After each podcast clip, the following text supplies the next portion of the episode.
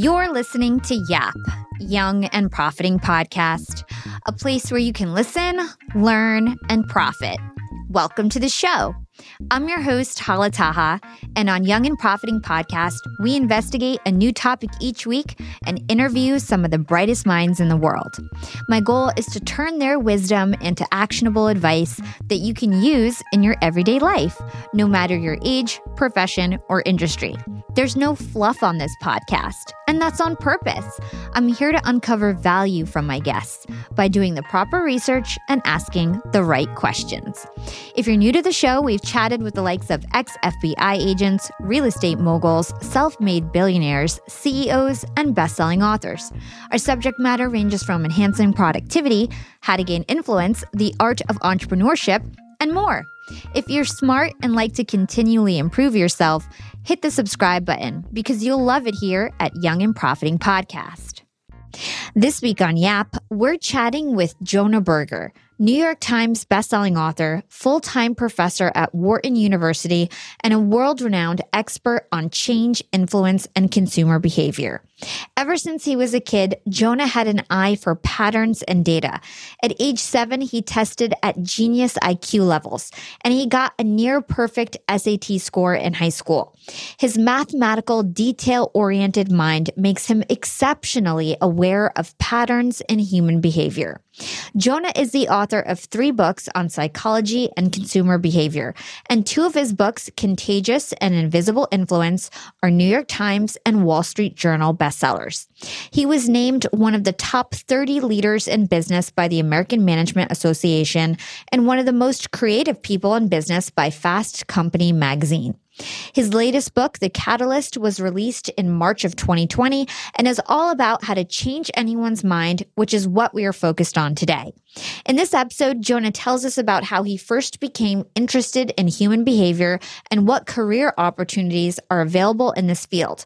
We'll learn why people are not like marbles in the sense that they cannot be forced to change, and why removing key barriers like reactance and endowment is what actually can bring about successful change in people.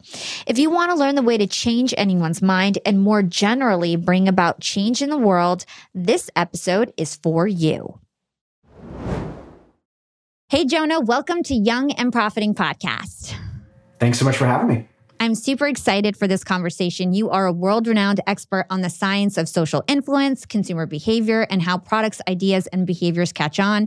I personally love these conversations. We always talk about persuasion and influence on Young and Profiting podcast. So I can't wait to dive into it all and your book, The Catalyst. So, first off, I'd love to learn more about you and your journey and how you found yourself here. From our research, we found out that you grew up in DC and all throughout school you tested at genius levels. So, curious to understand why you decided to study human behavior and what got you interested in all of this. I don't know who said I tested at genius levels, but that's very generous of them. You know, I've always been interested in science. Uh, I've always been interested in how things work. Um, I grew up, I went to like a magnet high school for math, science, and computer science. Uh, but I was particularly interested in applying those tools to the social sciences, right? So experimentation is great, research is great, data is great, but can we use those same tools to understand human behavior? Uh, when I was growing up as a kid, I used to have ads up on my wall, you know, so like my favorite Nike ad or my favorite this ad or my favorite that ad. And I started to wonder, you know, why are some ads more effective than others? Why do some products become popular? Why do some things catch on while others fail? Why do we do what we do? And I started realizing that there was an opportunity to study that. Um, I was actually in uh, college and I was doing a major called Science, Technology, and Society, where they look at the interaction between society and sort of science and, and tech. And we're reading this article about how the way we build buildings uh, affects how people raise their children. So if you think about it, um, uh, you know, you live in a sort of a one-story home with a yard outside. Your kids play out front with the neighbors. You live in a big, tall apartment building. There's further down to the ground, harder for parents to see what the kids are up to, and so maybe the parents are less willing to let their kids out. And so it's interesting to think about, well, wow, building design might affect the way kids grow up. And I sort of asked the professor, I was like, hey, you know, are there other courses you'd recommend where I could learn more about this stuff? And they said social psychology. And so I started taking social psychology courses. I started doing research. Um, I was fortunate enough to do some research with a guy named Chip Heath, um, who uh, uh, now we know from books like Made to Stick and, and Decisive and others. Um, and it really kind of started my journey into doing research to study sort of who we are and, and what we do. That's so cool. And I think a lot of my listeners really enjoy these types of topics. So, one more question about this sort of background material, and that is what kind of jobs can people get having that sort of a background in social sciences and human behavior? You know, what's so interesting is when I started doing this, I don't know, you know, 20 some odd years ago, when you said you were a behavioral scientist, when you said you were interested in data and human behavior, people sort of looked at you a little bit sideways, right? Like, you know, there was uh, one of my professors talked about how when uh, he met his wife and he, he went to his wife's parents' house and asked what you did, and he said, I'm a psychologist. And they said, Oh, so you you look at patients on the couch and like you you diagnose their problems. He's like, No, I'm really like a consumer psychologist. And they were like, What? I don't really understand what that is. We've entered an age where everybody understands data science, right? Where we really understand that human behavior drives a lot of what we see as individuals and consumers. And so I think there's a lot more realization of what we can do with these skills. Uh, right, right before you and I are, are talking now, I was just talking to a company that's trying to get people to drive safer. Um, so they're a company that leverages tools uh, on our phone and other places to help people drive safer by leveraging behavioral science not by just saying, let's tell you to drive safer, but let's understand why you might not drive as safely as you should. And how can we use behavioral science to convince you to do something better? Um, you could work for a big CPG firm, a consumer packaged goods company. You could work for a technology company like a Google or a Facebook. So many of these organizations have behavioral scientists now as part uh, of how they think about what they do. And marketing is less these days about sort of trying to figure out, well, how can we sell something? And more about how can we understand the people that are our consumers and design products or services that meet their needs. And so I think it's a great time to be involved in behavioral science, and uh, the number of careers that are open with that skill set is is just sort of unlimited. I think so too. I'm always like dreaming about getting my PhD and, and some sort of human behavior topic. Uh, I love it so much. And it's so great for business in general, for sales, and even hostage negotiators also are really good at that kind of stuff too, right? I feel like so many people I interview who are experts on human behavior are in the FBI or.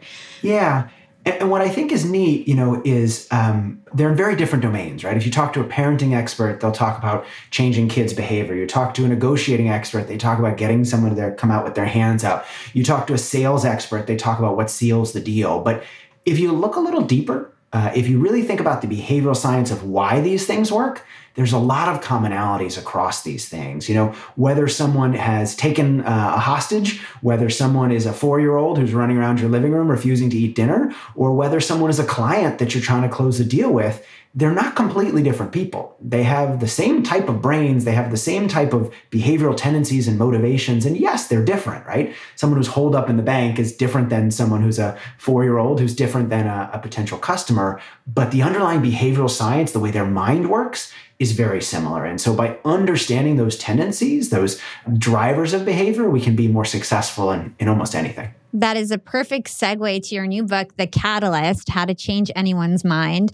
There's so many interesting nuggets. I don't want to waste any time getting right into it. So let's get a good understanding of how people change, starting with what doesn't work. So typically, we tend to persuade and pressure and push, but even after all that work, nothing seems to move. And a lot of us think that we can just provide more information, provide more facts, more reasons, more arguments, and then people will end up changing. But that's not the case. In your book, book, you say that this approach assumes that most people are like marbles, push them in one direction and they'll go that way. But people aren't like marbles. So tell us about that. Yeah, you know, I did a survey a few years ago, and so I was starting to think about this area um, and trying to sort of think about whether there might be an, a new way to get people to change. And so I did a survey of executives and individuals across a wide variety of industries. So everybody from you know the C-suite all the way on down, uh, entrepreneurs, people that worked at big businesses, B2B, B2C, and I asked them two questions. I said, hey, what is something that you want to change? Anything at all? And then, second, what's something you've tried to do to change it? And so people gave an array of different responses. Some people talked about trying to change a client's mind. Some people talked about trying to change consumer behavior. Uh, leaders talked about transforming organizations. Uh, nonprofits talked about changing industries. Startups talked about changing the world. But when it came down to what they had tried, for over 98% of the responses I got back, it was some version of pushing. And what do I mean by pushing? Well, let me add more facts, more figures, more reasons, more information. If I just tell you why this is a good idea, if I could just explain to you, give you more information, you would come around. Let me make one more phone call, one more pitch, send one more email if I'm a salesperson, for example. You know, if I just push people a little harder, they'll go. And it's clear why we think that, right? You, you mentioned a marble, but we can even more simply think about a chair. If you're in a room and there's a chair, pushing is a great way to get that chair to go. We put a pressure on one side and the chair slides across the floor.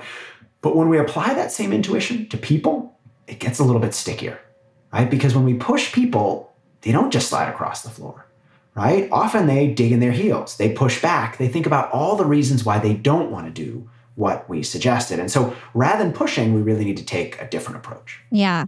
And as I was reading your book, I, I couldn't help but think I have a marketing agency. And so we're very successful. I have 70 people around the world who work for me. But you know, I don't land every deal, right? That I that I talk to. And when I was thinking back about some of the bigger deals that I've lost, it was me like overly trying to convince them with like use cases and references and this and that. And then they just ghosted me. And so it's just so funny to think about like the times where I didn't necessarily do that, how I won the deal, and how it really turns people off when you just overly trying to convince them.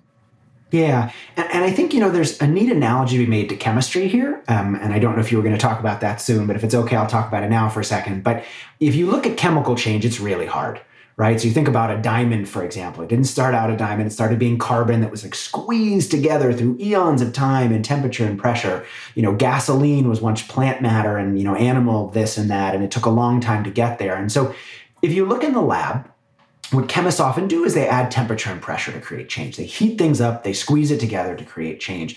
But there's a special set of substances that chemists use uh, to make change happen faster and easier. They don't require more temperature and more pressure. They do everything from cleaning the grime on our contact lenses to cleaning the grime on our car's engine. And multiple Nobel Prizes have been won for innovations in this space. And very simply, these substances are called catalysts right? And when we think about catalysts in the social world, think, oh, that person was a change agent. That thing was a catalyst. But catalyst actually has a very specific meaning.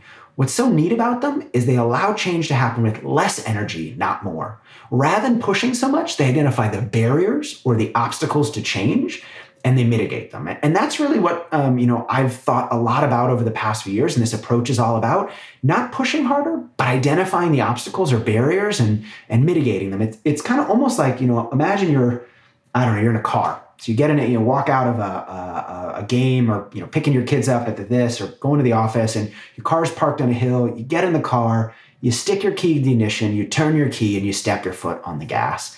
If the car doesn't go, we just think we need more gas right? And the same thing happens with that potential client, that potential customer, that person that we're trying to sell something.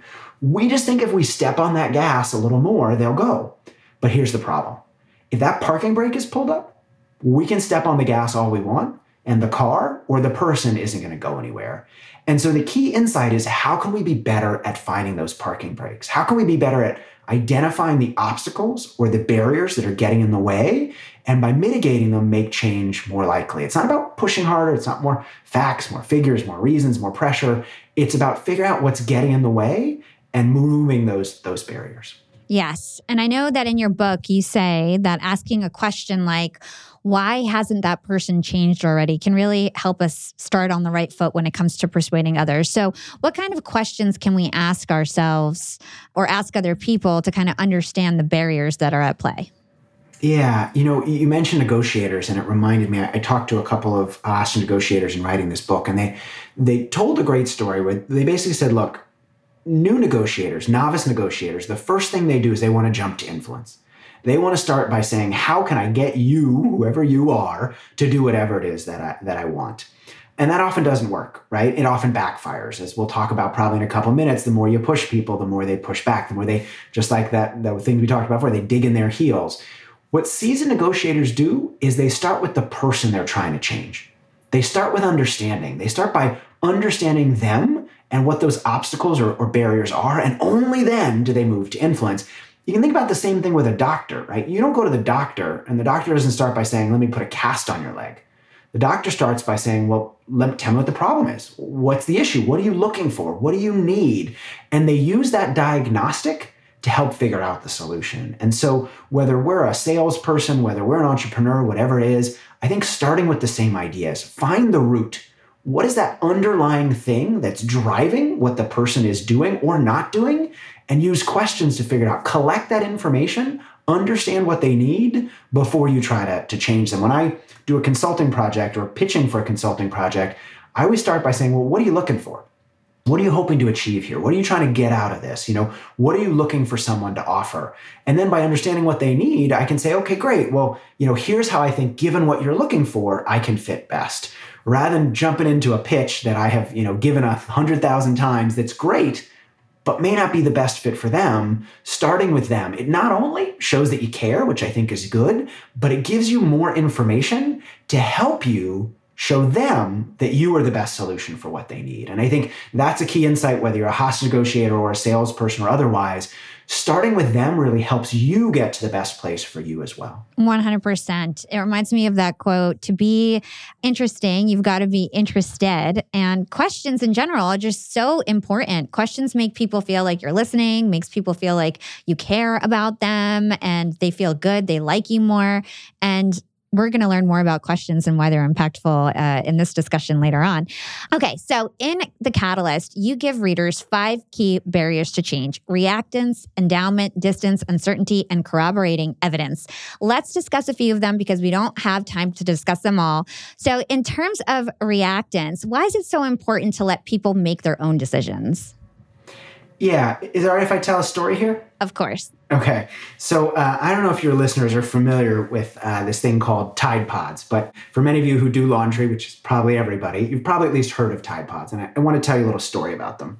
So a few years ago, Tide, uh, owned by Procter and Gamble, wanted to make doing laundry faster and easier doing laundry is not that difficult, not impossible, but um, you never know exactly how much detergent to add. Uh, you know, sometimes you spill it on your hands or the counter, and it turns out to be better if some detergent went in early in the cycle and other detergent went in uh, late. And you can't do that with liquid or, or powder detergent. So they spent a bunch of money on R and D. And they end up coming out with these things called Tide Pods. Basically, set it and forget it. They're one of these little colorful things in the laundry, and it, it takes care of the problem. They spent $100 million on marketing uh, and they hope it takes a big chunk of the over billion dollar laundry industry. They release them. They're doing okay, but then they hit a snag, which is that people are eating them. I, you chuckled. I'm sure many people in the audience uh, sort of gulped a little bit. Um, you might sit there going, "Well, what do you mean people are eating them?" Right? I mean, aren't they filled with chemicals? Yes, they are filled with chemicals, and yes, people are eating them. There was a video online that showed them melted on top of a pizza. There was a, an image saying they looked good enough to eat, and suddenly, mostly young people were challenging one another to eat Tide Pods. It's called the Tide Pod Challenge, as many of you may remember. Imagine you're a Tide executive in this situation.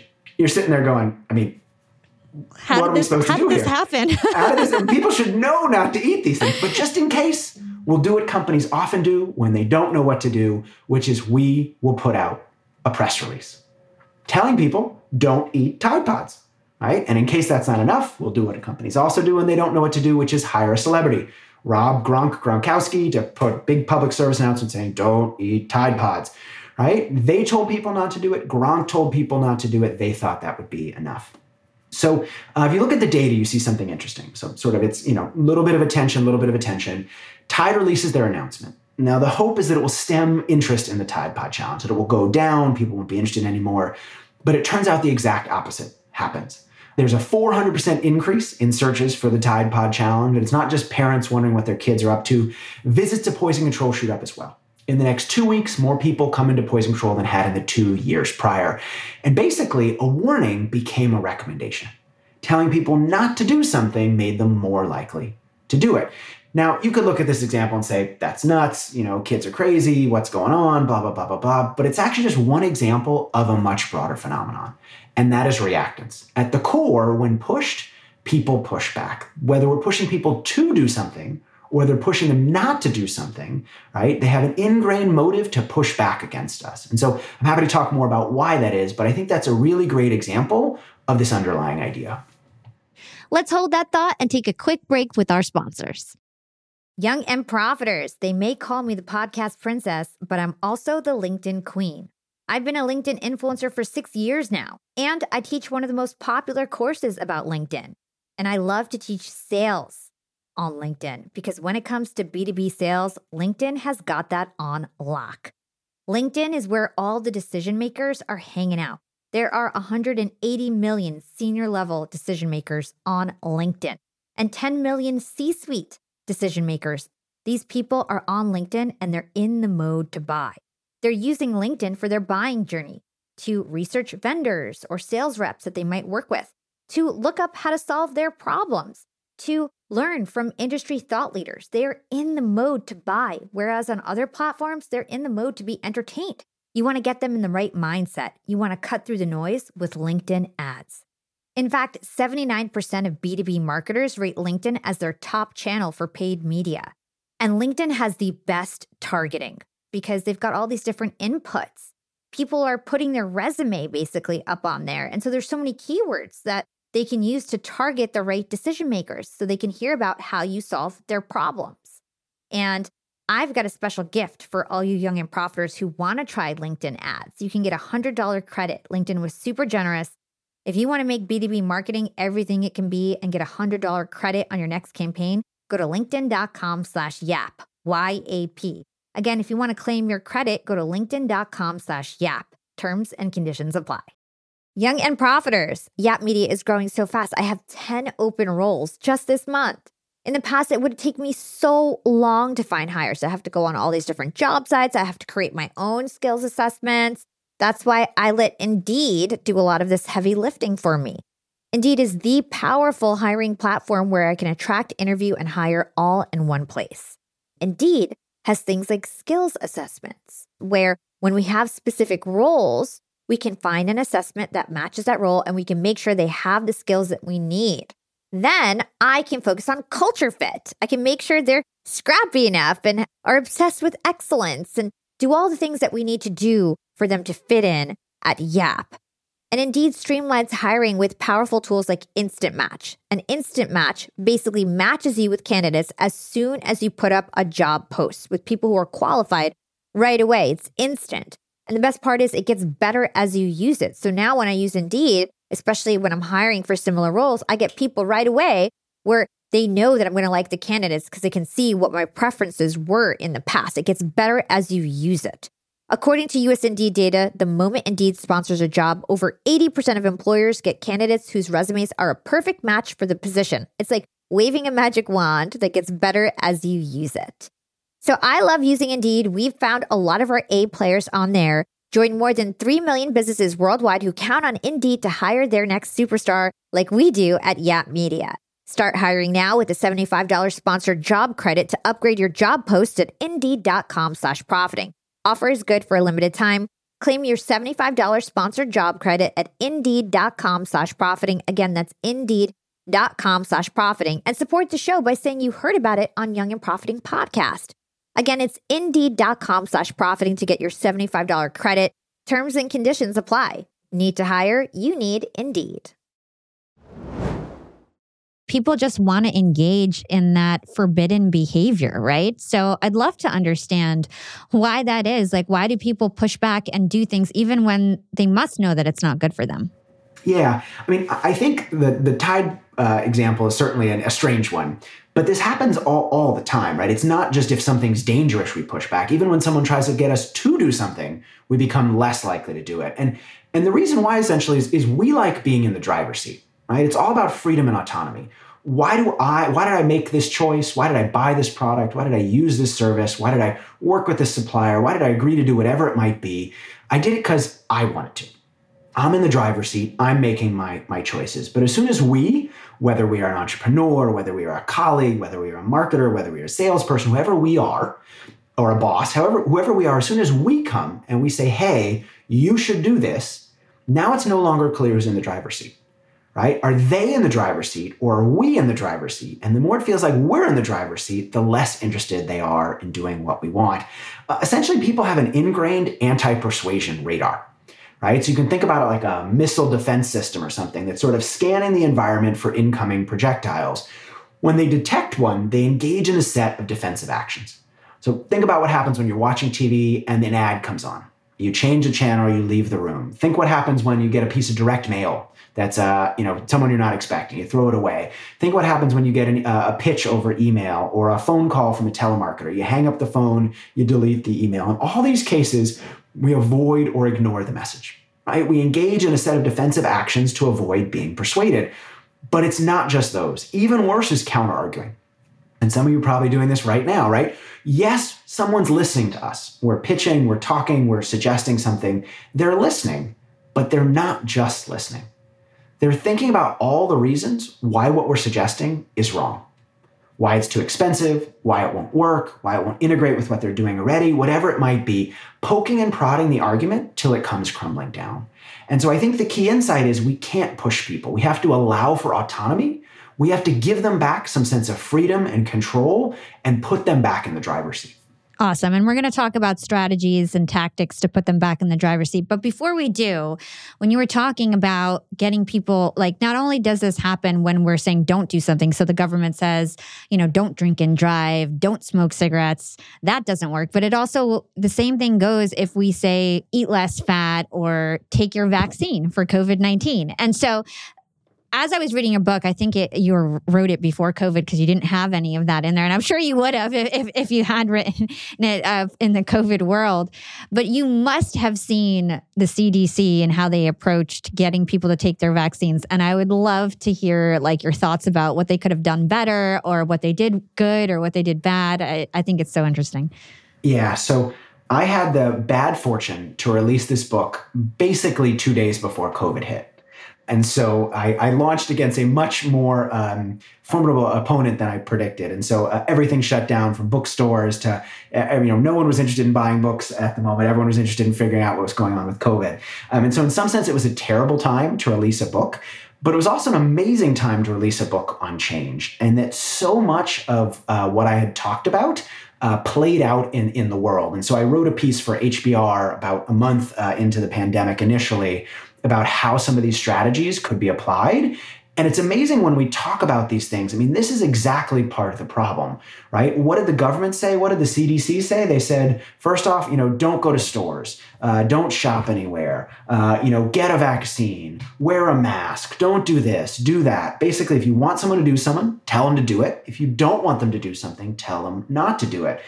And the challenge with this, right, is even if everyone would have done it that originally, hey, nobody wants to be unsafe. Nobody's interested in getting sick or hurting themselves.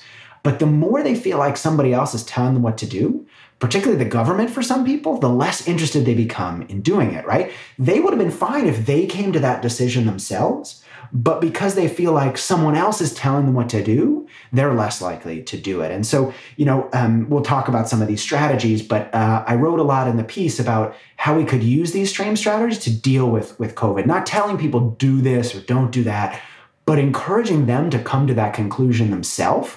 In some sense, guiding them down a journey to encourage them to move in a direction, but not forcing them in that direction. The more they feel forced, the more they feel cornered, the less interested they are uh, in doing what we want. It's super interesting, and feel free to use that as an example as we go through and talk about some of these strategies.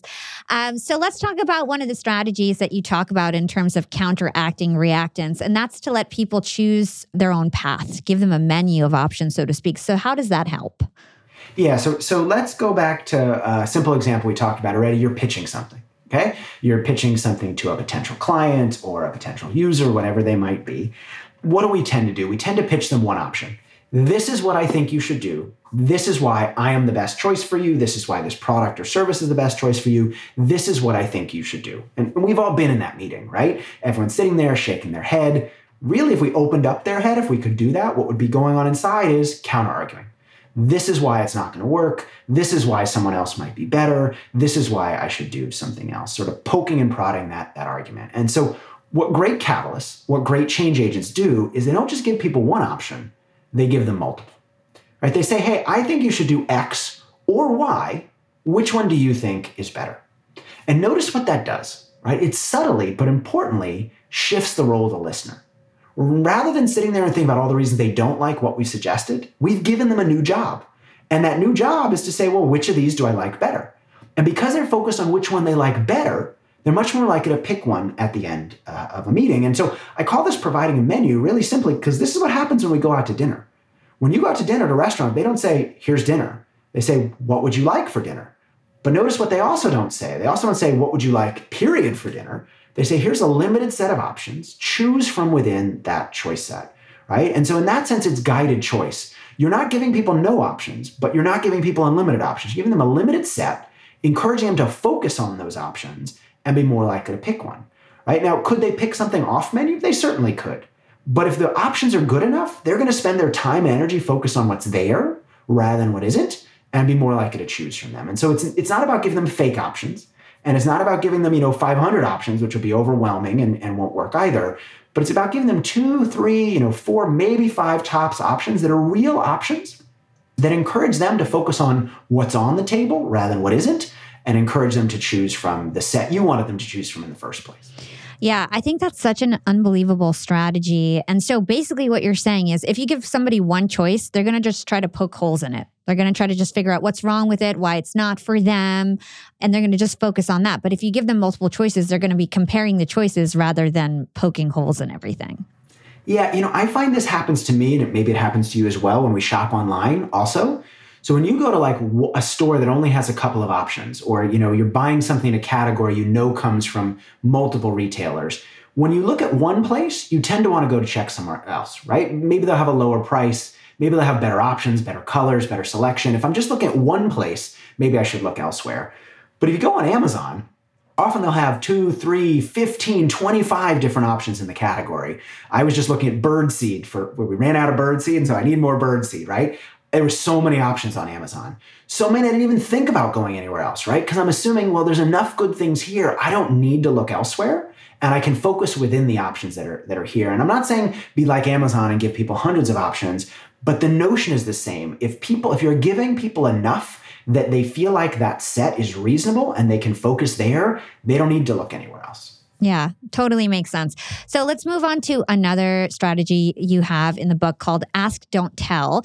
And basically, you're saying to ask questions rather than making statements. So, how can we use this to counteract reactance?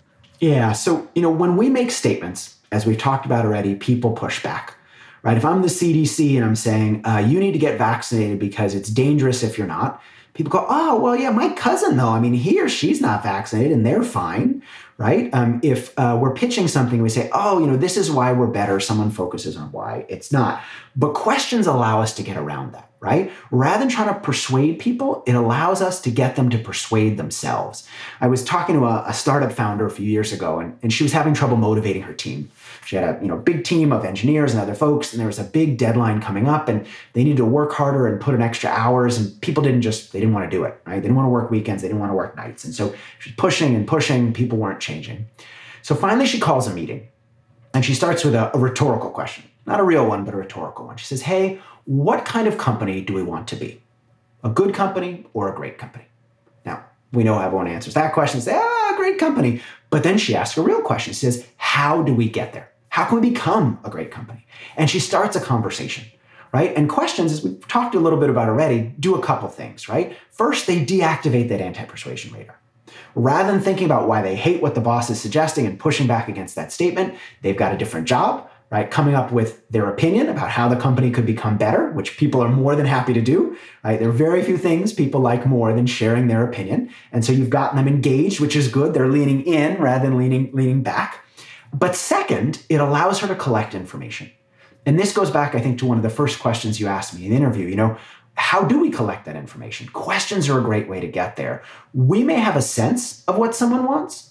We may have a sense of what we think is good for the organization, but by asking them, we get much better information that can help us do something better. I, I work with a lot of clients when I say, hey, um, you know, why didn't someone change? Why didn't something work? And they don't know.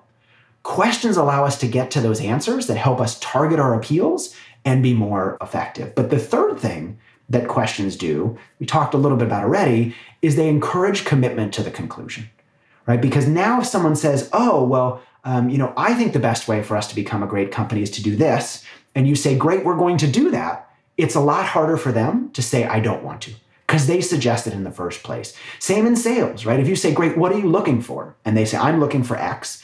And then you say, great, well, you know, we have X, we are X, we do X. It's a lot harder for them to say, well, I don't, I don't want this because they told you what they wanted, right? And you told them how you, you achieve that. And so I was talking to someone who said, you know, it's so funny, my boss loves feeling like, you know, whatever I come up with is his idea. I said, the only funny part is it's not just your boss. Everyone likes feeling like something is their idea, right? The more you can give away ownership, the more you can let people participate in both the choice of the outcome and the journey, the more ownership they have, the more bought in they are. And the more now it's not your solution, it's theirs, and they want to see it succeed.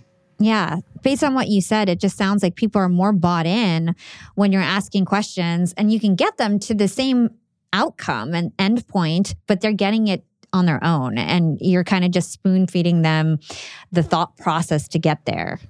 Yeah. And I think this is, I mean, it's interesting in a couple ways, right? So some of us say, well, oh man, I want to get to the best thing for me.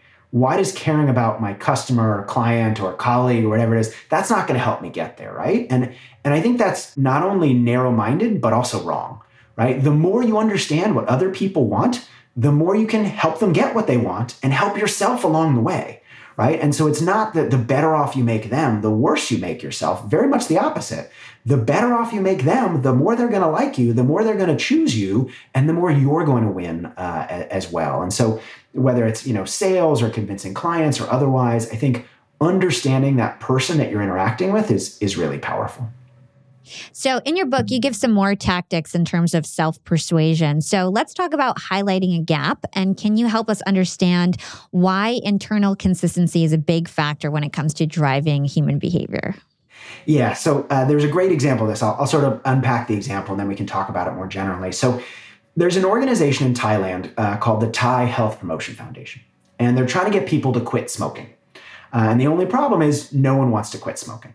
Uh, and so they're trying to figure out what can we do to get people to quit. And so they end up coming up with this campaign where they have people walk up to smokers on the street and they ask smokers for a light.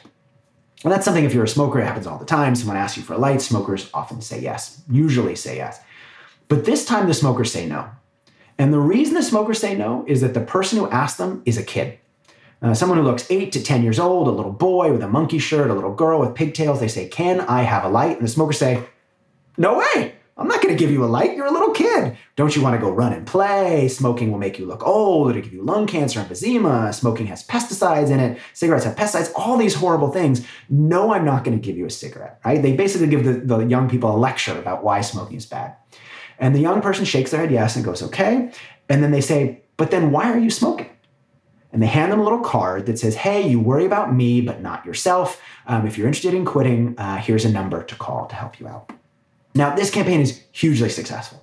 40% increase in calls to the quit line, videos of the campaign go viral on the web, get millions of views.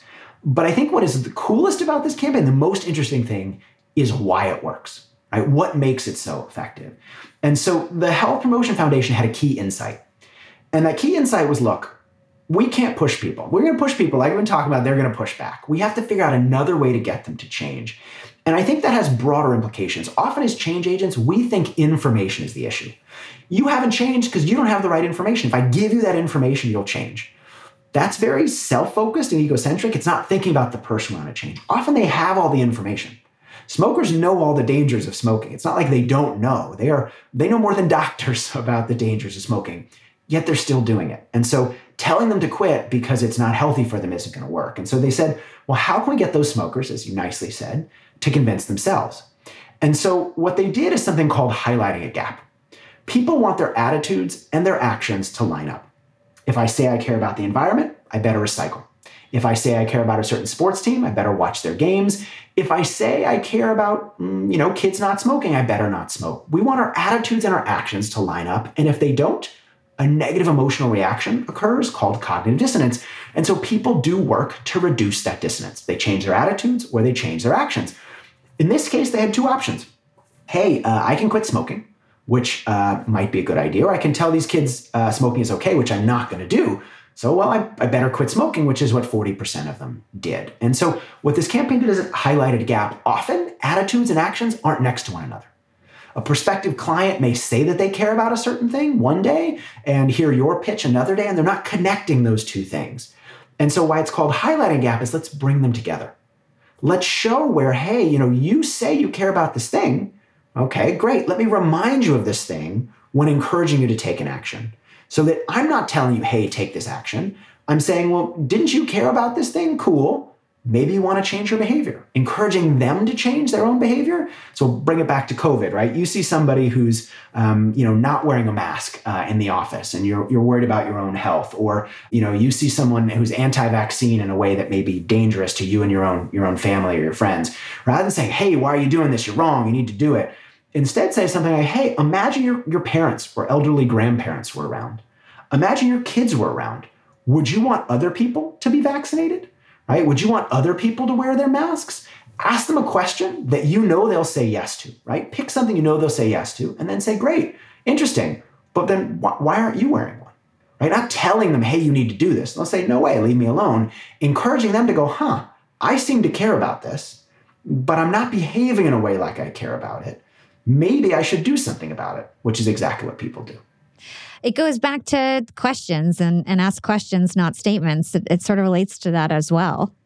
It, it, certainly can, yeah. And I think, you know, it's not just about asking questions, about asking the right questions, right? Um, uh, and we can use questions to do it, we can use other ways to do it, but bringing those things to the fore, certainly. We'll be right back after a quick break from our sponsors.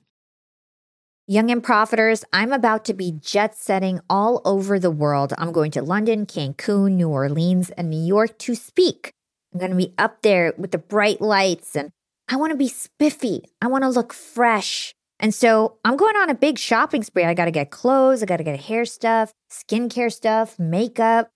But I'm not going to feel guilty about this shopping spree because Rakuten's Big Give Week is back. Rakuten is the shopping platform for savvy savers. From May 6th to May 13th, they're having their biggest cashback event of the year. I'm talking about 15% cashback at hundreds of stores with additional cashback bonuses. And they've got so many stores participating in their big give week. So when it comes to clothes, I'm looking at Splendid and Good American. And when it comes to beauty, they've got so many good stores participating. They've got Ulta, Fenty, Bobbi Brown, Bluemercury, and all the products that we love. Now we can get cash back. It's like getting a discount on the stuff you're going to buy anyway. It's absolutely amazing. They even have travel brands, so that's going to be super convenient for me with all my upcoming trips. Expedia, hotels.com. You can get deals on everything from electronics to home goods to travel and beauty. Young and profiters, you're going to want to grab this limited time deal with both hands. You get high cashback rates for only eight days. So hurry. Membership is free, and when you sign up and shop today, you get an extra 10% cashback boost. That's an extra 10% cash back on top of the 15% cash back. You won't see higher cashback rates than these. Go to Rakuten.com or download the Rakuten app at R A K U T E N. Shoppers get it. Young and profiters, we are all making money. But is your money hustling for you? Meaning, are you investing? Putting your savings in the bank is just doing you a total disservice. You got to beat inflation. I've been investing heavily for years. I've got an E Trade account, I've got a Robinhood account, and it used to be such a pain to manage all of my accounts. I'd hop from platform to platform. I'd always forget my Fidelity password, and then I have to reset my password. I knew that needed to change because I need to keep track of all my stuff. Everything got better once I started using Yahoo Finance, the sponsor of today's episode. You can securely link up all of your investment accounts in Yahoo Finance for one unified view of your wealth. They've got stock analyst ratings, they have independent research.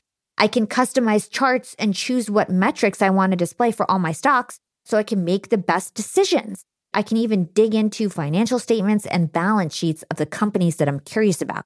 Whether you're a seasoned investor or looking for that extra guidance, Yahoo Finance gives you all the tools and data you need in one place.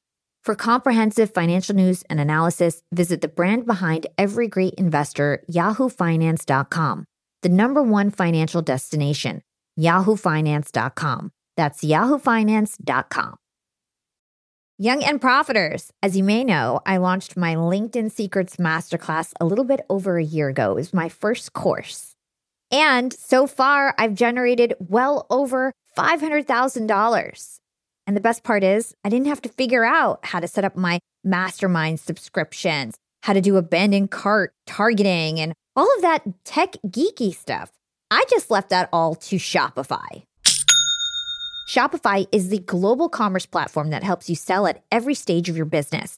And if you're in that I need to sell more with less stage, Shopify Magic is your AI superpowered sidekick ready to whip up captivating content that converts. And it doesn't matter if you're selling digital products or vegan cosmetics. Shopify helps you sell anything, anywhere, from their all in one e commerce platform to their in person POS system.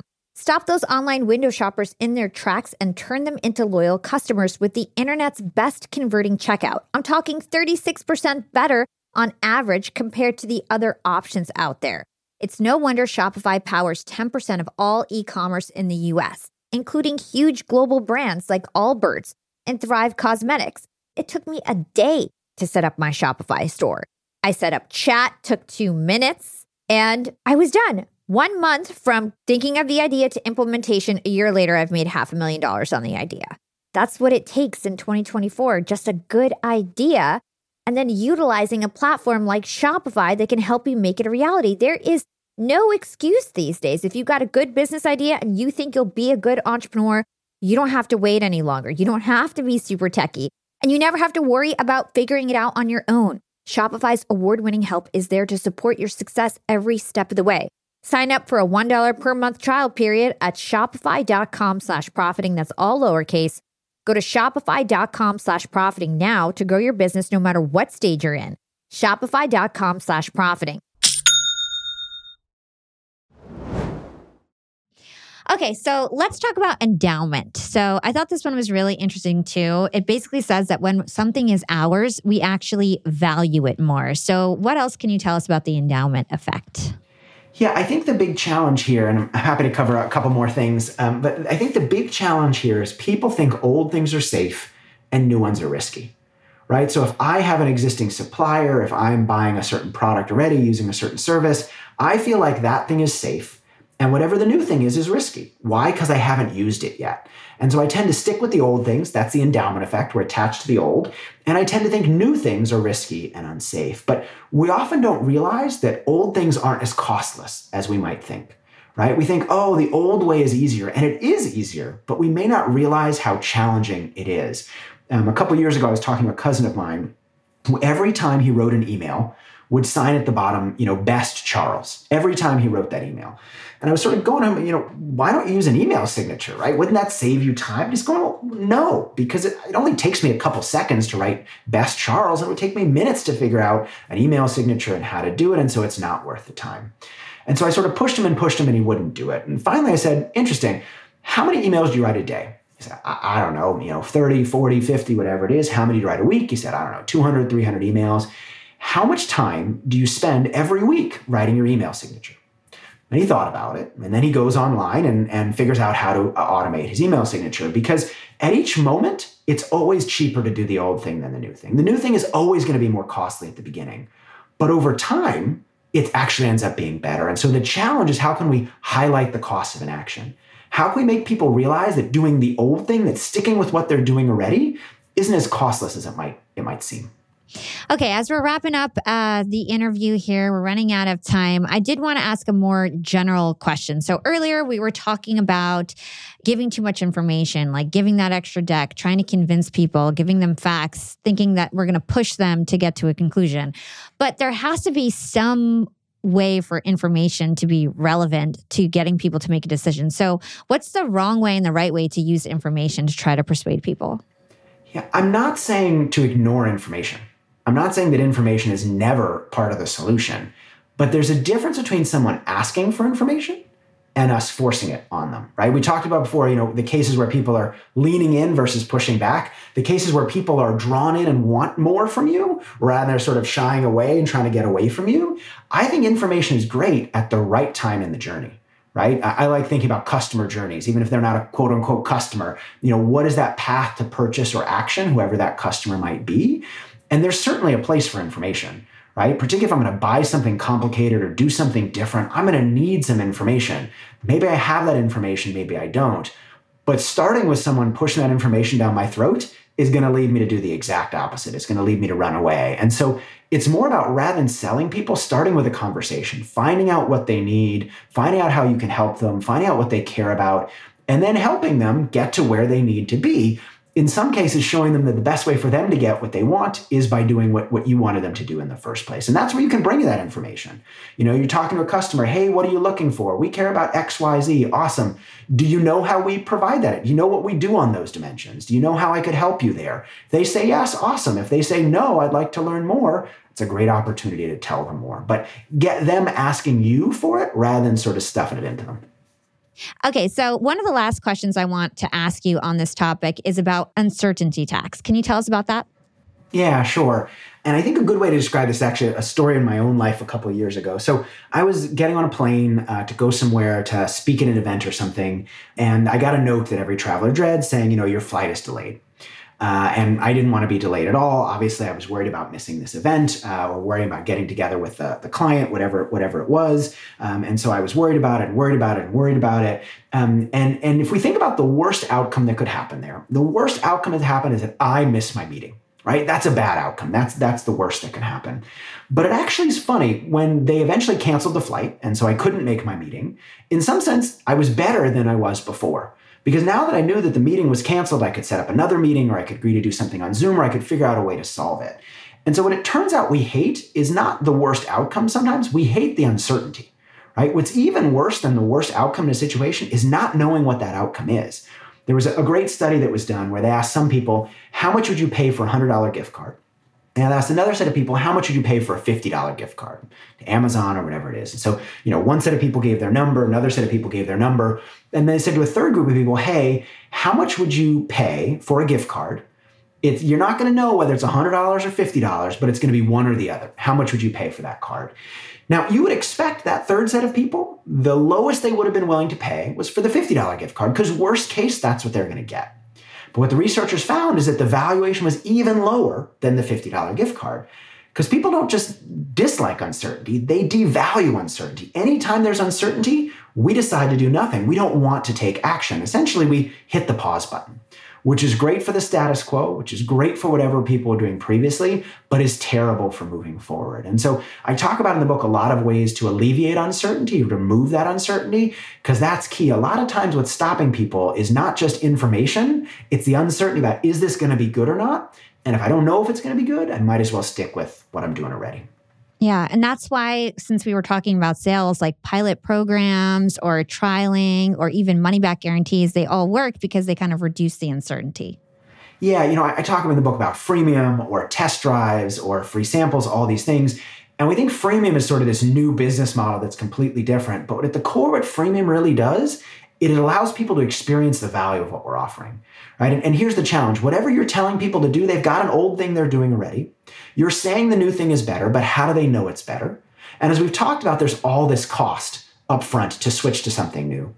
And so what we're trying to do is lower that barrier to trial make it easier for them to experience the value of what you're offering so that they say hey it's pretty good. Now it's worth paying some whether time effort or, or money to, to learn a bit more Awesome. So, everybody, this book is absolutely amazing. Like, I wish we had enough time to cover all five barriers because it's so interesting. Jonah, thank you so much for joining us. One of the last questions that we ask our guests on the show is What is one actionable thing that our young and profiters can do today to be more profiting tomorrow? I would say identify the roadblocks whatever it is that you're trying to do, whether you're trying to convince a customer or a client, whether you're trying to convince a boss or a colleague, whether you're trying to start a new business, whatever you're trying to do, what are the roadblocks that are getting in the way of that person, people, or organizations you're trying to change? The more we understand about them, the more we understand about the things that are preventing them from changing, the more effective catalysts we can be. Awesome. And what is your secret to profiting in life? I think always be curious. Um, uh, you know, uh, we're born, uh, we're however we're born, we can't become smarter than we are necessarily, but we can always be curious. And I think it's a great skill. Um, you know, wherever we are, whatever we're dealing with, I think the more we approach life with wonder uh, and ask questions, um, the more successful we'll be. I love that. Where can our listeners go to learn more about you and everything that you do? Sure, yeah. Uh, jonahberger.com, just J O N A H uh, B E R G E R.com. There's a bunch of free resources there. So, guides for uh, changing a customer, a client's mind, changing a boss's mind, videos, one pagers, all, all sorts of stuff to help you in your in your journey to apply these ideas. Awesome. I love this conversation. Thank you so much. No problem. Thanks for having me. What a great conversation with Jonah. As you guys probably know, I love having human behavior experts on the show. It's so much fun to understand how we operate as people and why we do the things that we do. It's just my favorite thing to talk about. And there was a handful of big ideas that I took from this conversation. Number one, it's common to think that people are like marbles or to assume that people are like marbles push them in one direction and they're going to go that way. But that's not the case. We learned today that change does not happen by being more persuasive or by pushing harder. It happens by removing roadblocks and reducing barriers to change. Identify what's preventing change from happening and remove that barrier. Allow change to happen with less energy and not more. So that was my first takeaway. And the second takeaway that I had is that people need freedom to drive their own behavior. When pushed, people push back. Just like a missile defense system protects against incoming projectiles, people have this innate anti persuasion system. You want to remove the barrier that Jonah calls reactance by providing choice and options when trying to get somebody to take action. Reactance is basically people pushing back on what you're pushing on them because you told them to do it and didn't give them room to make their own choice about it. Instead of telling someone to do a thing or not do a thing, give them a menu of options to choose from. Rather than telling people what to do or trying to persuade, catalysts allow for agency and encourage people to convince themselves. So instead of thinking about what was wrong with whatever was suggested, the person you're trying to convince will think about which option is better. And rather than poking holes in whatever was raised, they think about which of the options is best for them. You can also allow for agency by listening, asking questions, and showing empathy. The third takeaway for me was that highlighting a gap in internal consistency is a huge factor when it comes to driving human behavior. The Smoking Kid campaign was a great example of this. It worked because it highlighted a gap, a disconnect between what smokers were suggesting to others and what they were actually doing themselves. The fourth key takeaway for me was the barrier of endowment. As the old saying goes, if it ain't broke, don't fix it. People are wedded to what they're already doing. When something is ours, we value it more. When people think about changing, they compare things to their current state, the status quo. And if the potential gains barely outweigh the potential losses, they don't budge. This is the endowment effect. Catalyzing change isn't just about making people more comfortable with new things, it's about helping them let go of old things. We can surface the cost of inaction to reduce the endowment barrier and help people realize that doing nothing isn't as costless as it may seem. And the last takeaway I had from this interview was that change often involves uncertainty. Will a new product, service, or idea be as good as the old one? It's hard to know for sure. And this uncertainty makes people hit the pause button, halting action. To overcome this barrier, catalysts make things easier to try and alleviate uncertainty. For example, you can offer a risk free trial or a money back guarantee. Remember, easier to try makes you more likely to buy. There were so many other barriers to change that we didn't get to cover in this interview, so I would highly recommend that you go get Jonah's book, The Catalyst, to learn them all if you enjoy hearing about how to better persuade and change people's minds. I love these kinds of topics because they're super applicable in every part of life from home to business and everything in between. I hope that you learned a thing or two and you are going to apply it soon to become even more young and profiting. And let me know if you did by dropping us a five star review on your favorite podcast player. It's the number one way to thank us here on Young and Profiting Podcast. You can find me on Instagram at Yap with Hala and tag me in your story right now. If you listened all the way to the end of the show, let's chop it up in the DMs.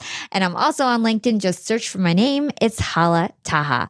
Much love to my loyal YAP team. As always, the team is bigger and stronger than ever. And I Love to thank the universe each and every single morning for all of you and how lucky I am to be leading this wonderful organization here at Young and Profiting Podcast and Yap Media with the mission to help the world listen, learn, and profit through me here at the podcast, through our clients and their respective social and podcast channels, and even now through our dozens of podcasters in the Yap Media Podcast Network.